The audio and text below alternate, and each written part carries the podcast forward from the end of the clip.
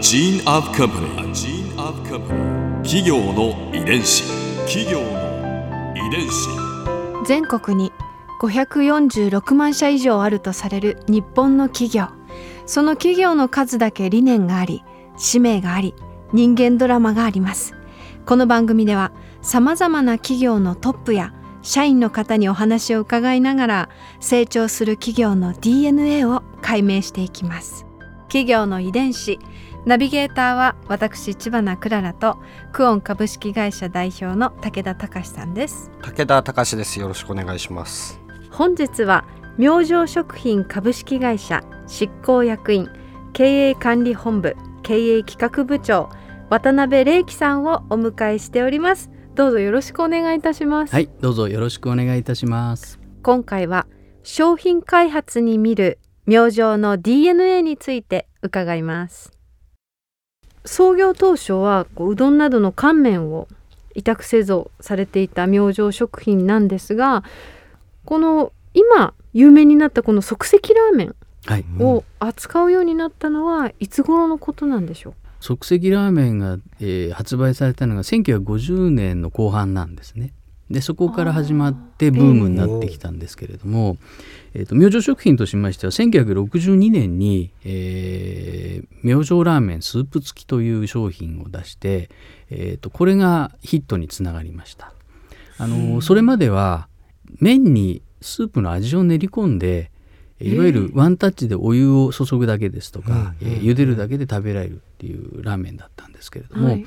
あのこれもお食いのアイディアなんですけれども、えー、とこれからはもっともっとあの食としての質を上げていきたいっていうようなことを考えているようでして、従来のものよりも、えー、と麺もスープも美味しいものにしていきたいっていう思いがあったんだそうです。うん。でえーそれで思いついたのが麺は麺で作る。スープはスープで作るっていうようなことで、えースープを別店にしたっていうようなことが、えー、と明星食品の、えー市場に参入して一番最初のラーメンになります。でそれが1962年ですけれどもその後にあのーその技術を応用して、ん。もっともっとブラッシュアップをして、えー商品を作ろうということになりまして、うん。えーできたのが、えー明星チャルメラわ。になります。1966年です。来ましたね、はい。チャルメラ。1966年。はい。そんな大先輩だったんですね。チャルメラ。そうなんです。ご54年になるんですかね。ロングセラー、すごい。ええ来年55ですから頑張んなきゃいけない年ですけどね。すごくないですか、うん。半世紀以上愛されているという。そうですね。どこが新しかったんですか？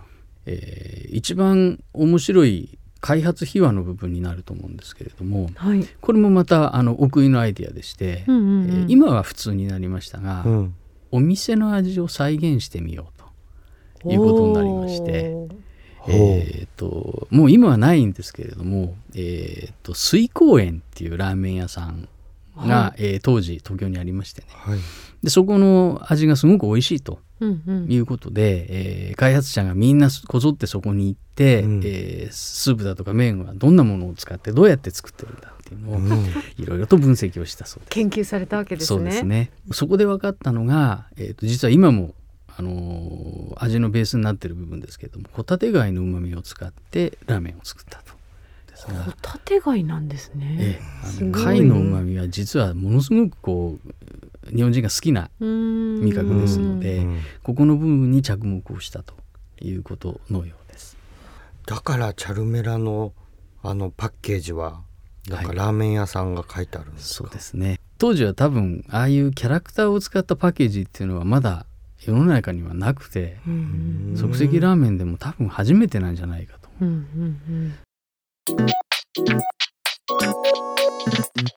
企業。の遺伝子。それからあのもう一つヒット商品があったというふうに伺ってるんですけれども、はいはい。そうですね。あのー高級路線の先駆けとなった中華三昧。中華三昧、はいうんうん。これもロングセラー。そうですね、えー中華三昧1981年の発売になりますね。高級路線ということですけれども、はい、うん。その時の一般的な麺と比べてどれぐらいのた、価格だったんですか？えーほぼ倍の価格です。倍？えー。はい。倍って強気ですね。強気。えー。消費者に受け入れられたんですね。うん。あのーそうですね、うん。えー社内ではかなり葛藤がありました。私もあのこれの後半ぐらいから携わってるんで、なんとなく話は聞いてるんですけれども、う。わ歴史がつながってきましたね。やっとこの辺からですね、へえー、とこれは矢原の発想なんですが、うん。矢原があの高級化路線を打ち出したんです。それまでっていうのは実はラーメンっていうのはお客様にとっては、えー安いえー簡便食うん。っていうイメージがありましたし、みんなの味方というかね。そうーですね。うんね。うん。流通さんスーパーさんにとっては安く売れるもの回転のいいものっていうようなことがありましたし、まあ、メーカーにとっても安く作らなきゃいけないものっていう概念があったんですね。でそれを一度全部ぶっ壊してしまえと。で、えー新しい路線を作るために真逆のことをやったらどうなんだまああのそれまでその商品を開発する側からすればあのコストの制約があったりいろいろな制約の中で、うん。えーすごくフラストレーションがたまった開発をしてたものですからあの半信半疑ではありましたけれどもみんな解放された喜びといいますかね。これでもう存分に開発ができるっていうような、楽しいじゃないですか、うんええ。じゃあ開発も。まあでもうまくいくとね思えた人がどれぐらいいたか。そうなんです。ん。そうなんです。作れたとしてもえ流通がにその小売りの方が置いてくれなければ、はい。そんな高いそうですね、ん。そうですね。売れないわけですからね。そうですね。ですから矢原もマーケティングが大好きな人間だったようですからうんマーケティング理論もそこに加えて、倍高い価格がね並んでるわけ。うんでそうですね。すからね、ええ。でも美味しいらしいみたいな。うん、どうやって流行ってたんだろう。それを伝える伝え方っていうのが多分マーケティングになると思うんですね。高い商品を出しますよ。中華の美味しいものを出しますよっていうことで、えー、と販路を限定したんです要は百貨店のルートだけで販売をしたんですね。なるほど。で高級なものを、えー売っている場所で高級なものを売りますとっていうようなテストセールは実はしてるんですよ。うんでそうしましたところとても引きが良かったっていうのがありましたので、うんうんその時に売ってた値段よりも少し下げて中華三昧っていう名前にして売ろうとうんいうことで、まあマーケティングが成功したっていうことなんだと。テレビ CM なんかもやられたんですか、えあのテレビ CM も大々的にやりまして、うん。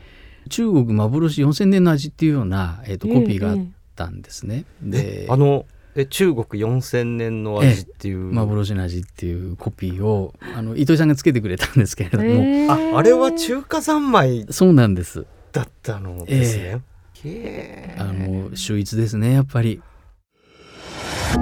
ここで Clara's Viewpoint。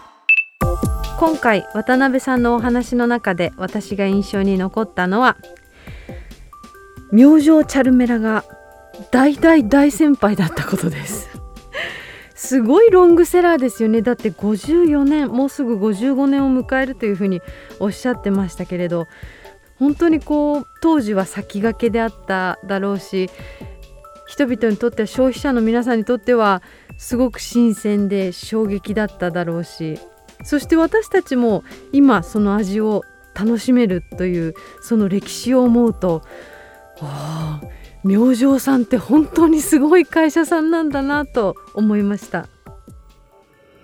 企業遺伝子。